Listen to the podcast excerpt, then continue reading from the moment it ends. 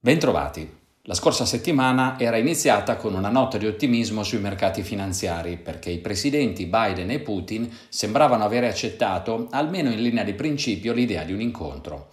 Una soluzione diplomatica della crisi sembrava ancora possibile, ma la realtà si è presto rivelata ben diversa.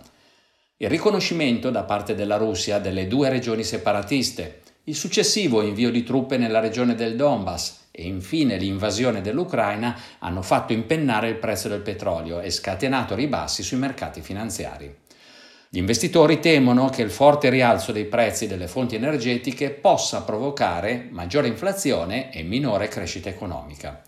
Sul finire della settimana i mercati hanno reagito positivamente alla notizia che almeno per ora le sanzioni dei paesi occidentali non colpiranno le esportazioni di petrolio della Russia e non prevedono la sospensione di quest'ultima dal sistema dei pagamenti internazionali. Per quanto motivate, queste sanzioni presenterebbero gravi rischi per la crescita economica e per il sistema finanziario. In attesa di conoscere le reazioni delle banche centrali, che non sono ancora arrivate, possiamo consolarci con i positivi dati economici pubblicati in settimana, purtroppo passati in secondo piano per il deflagrare della guerra in Ucraina.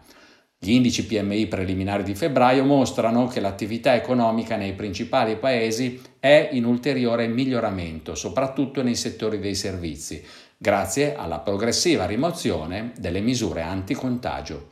Negli Stati Uniti gli ordinativi di beni durevoli di gennaio sono cresciuti più del previsto. In questo contesto i principali listini azionari hanno vissuto ancora una volta una settimana decisamente volatile. Gli indici americani sono riusciti a chiudere in positivo, con lo Standard Poor's 500 a più 0,8% e il Nasdaq a più 1,1%. L'indice inglese FTSE 100 ha subito un modesto meno 0,3%, mentre gli altri listini europei sono stati più impattati a causa della dipendenza dal gas russo, con l'Eurostox 50 che chiude a meno 2,5%.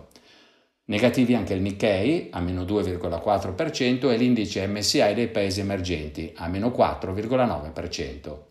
In deciso rialzo il prezzo del petrolio con il Brent a più 4,7%, mentre l'euro si è deprezzato dello 0,5% contro dollaro.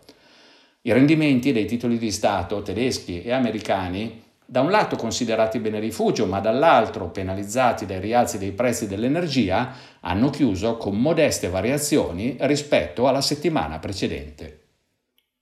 Concludiamo ricordando che questa settimana potremo monitorare per il mese di febbraio l'andamento dell'occupazione e dei salari negli Stati Uniti e il dato preliminare di inflazione in area euro. Per quanto riguarda l'Ucraina, possiamo solo affidarci alla speranza che la risposta dei paesi occidentali sia efficace. Sui nostri investimenti, invece, possiamo esercitare pieno controllo. La crescita economica globale in questo momento è solida e in miglioramento, ma i maggiori costi dell'energia potrebbero rallentarne la corsa e alimentare l'inflazione, rendendo più difficile il compito delle banche centrali. Le incertezze sono aumentate e non scompariranno presto. È quindi importante adottare una prospettiva di medio periodo e mantenere portafogli equilibrati, dosando i rischi in modo da ben sopportare la volatilità attuale e mettersi nella condizione di poter approfittare delle occasioni che si verranno a creare. Vi ringrazio per l'attenzione, vi saluto e vi do appuntamento alla prossima settimana.